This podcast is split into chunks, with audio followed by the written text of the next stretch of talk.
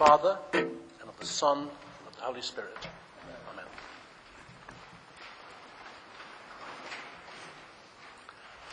I'll summarize the past two Sundays and today with, with three words transfiguration, temptation, and trust.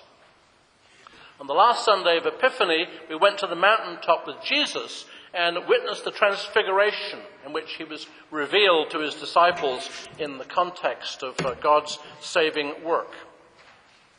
On the first Sunday in Lent, after seeing Adam and Eve falling prey to temptation, we then see Jesus resisting the three pronged attack of Satan in the wilderness at the start of his ministry.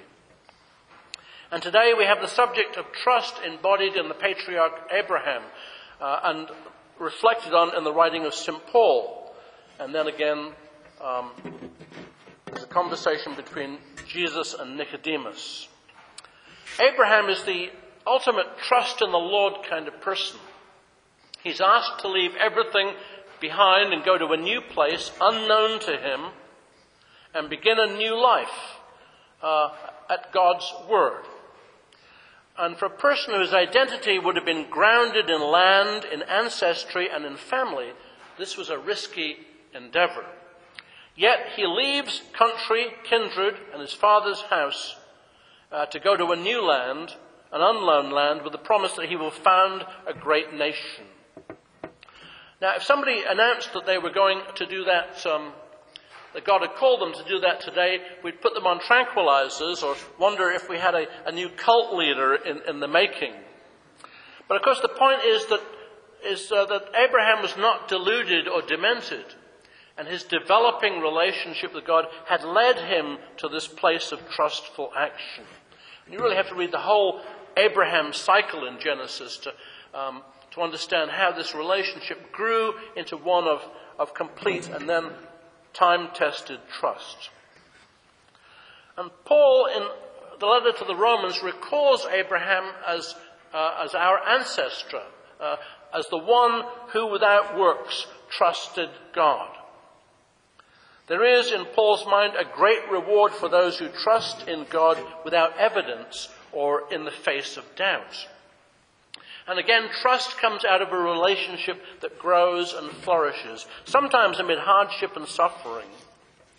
And Paul makes the point that Abraham is not rewarded uh, for being or for doing good, but for being faithful, trusting that God knows what God is doing and that God will know how to use him as an agent for the plan of salvation. For Paul, that is enough. I have to ask, is it enough uh, uh, for us too? Nicodemus had trouble with this. He, a, a, righteous man, he'd come to Jesus at night so his colleagues wouldn't see him. Um, and something in him had been stirred by what Jesus was teaching, but probably the little voice was there don't get taken in, be careful now. Come to check Jesus out a little more closely. And you can feel the tension in their conversation. And John the Evangelist uses this conversation, and Nicodemus only appears in John's Gospel, by the way, uh, as a platform for his famous phrase, For God so loved the world that he gave his only Son. And after hearing that, uh, Nicodemus is treated to a, a, rev, a, a revelation that God, that great supreme judge, eternal, um, is not so much interested in condemnation as in salvation. People who trust in God are saved. Uh, life in the Spirit is living in trust, even in the midst of, of what can sometimes amount to despair. And the Spirit blows the breath of trust into us at the times we most need it. Now, trust in the Lord, the preacher is telling you, but of course it's easier to do that in theory and in practice. It's easy for me to stand here and say that without much going on that, that um, should, would, bother or frighten me. Um, so I'll tell a story about a, a, a, colleague of mine. I've used this story over the years. Uh, a, colleague in migrant ministry, a, girl called, a woman called Connie, um, who's been to Mystic, Connecticut. Yeah. You know, there's a, huge big church that dominates um, um, the, the, the, and it's the, it's the Mystic Baptist Church. And Connie's uh, dad was a long-time minister of that church back when. And um, Connie's mom had died, and her dad was disconsolate. He just couldn't get over the terrible grief that he felt. And so Connie said, What would you say to members of your congregation at a time like this, Dad? And he's, he, she asked him, and, and he said, I tell them to trust in the Lord and rest in the everlasting arms. And she said, So? And he said, Well, I tried it and it doesn't work. It's a very sad story. It's, a, uh, so it's easy to, to say these things, but trusting in the Lord is not like taking an aspirin when you have a headache or whatever it is people take these days. So. What do we do or where do we turn when the rug is pulled out from under us? When we're faced with a loved one afflicted with aggressive cancer at too young an age, if ever there's a right age for that to happen? What do we do when a life partner tells us it's all over? And uh, what do we do when uh, we, um, when denial or mistakes face us with a tsunami, how do you pronounce that? Tsunami of, um, of money problems. It's easier to type than it is to, to say. uh, experiences like these happen to people every day. Job loss and sickness, being a victim of crime, losing loved ones. All these events confront us with the question, can we trust in a God who seems to allow these things to happen. And I have to say, uh, as Connie's father found out, that there's no easy answer here.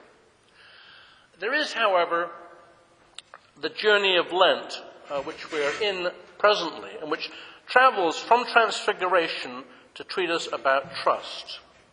And if we take make that journey that ends at the foot of the cross on Good Friday, where we hear Jesus' cry on the cross, quoting the 22nd Psalm, My God, my God, why have you forsaken me? Then we are ready to discover that God always keeps promises, whether we trust God or not. Like Jesus, we might sometimes find ourselves in a place where we can only feel and then cry out in our hearts, My God, my God, why hast thou forsaken me? But the bigger story, the powerful affirmation, will eventually make sense as we make that Lenten journey again and again, year after year, and, uh, and with Abraham and with Jesus, experience a growing trust uh, in God. A trust that's um, shown to us in the, the ministry and passion and then what came after of our Saviour. Now, um, if I were sitting there instead of standing up here, I don't know if these words of mine would by themselves sustain me if I were faced with a terrible anguish like Connie's dad. But I do believe and I do trust that God does reach out to lonely and hurting hearts and tries to help to find a way uh, through anguish and beyond that to healing and to restoration. And uh, last week I had a vision, I came to that vision of Jesus heading off onto his ministry, not knowing um, how it would work out or what he should do, in fact, day by day with his hand in the invisible hand of God. And uh, I have, from time to time, in moments of pain and need, felt that hand brush against me. And I know that many of you have felt the same thing. This time of Lent and the spiritual journey that it offers stretches out before us.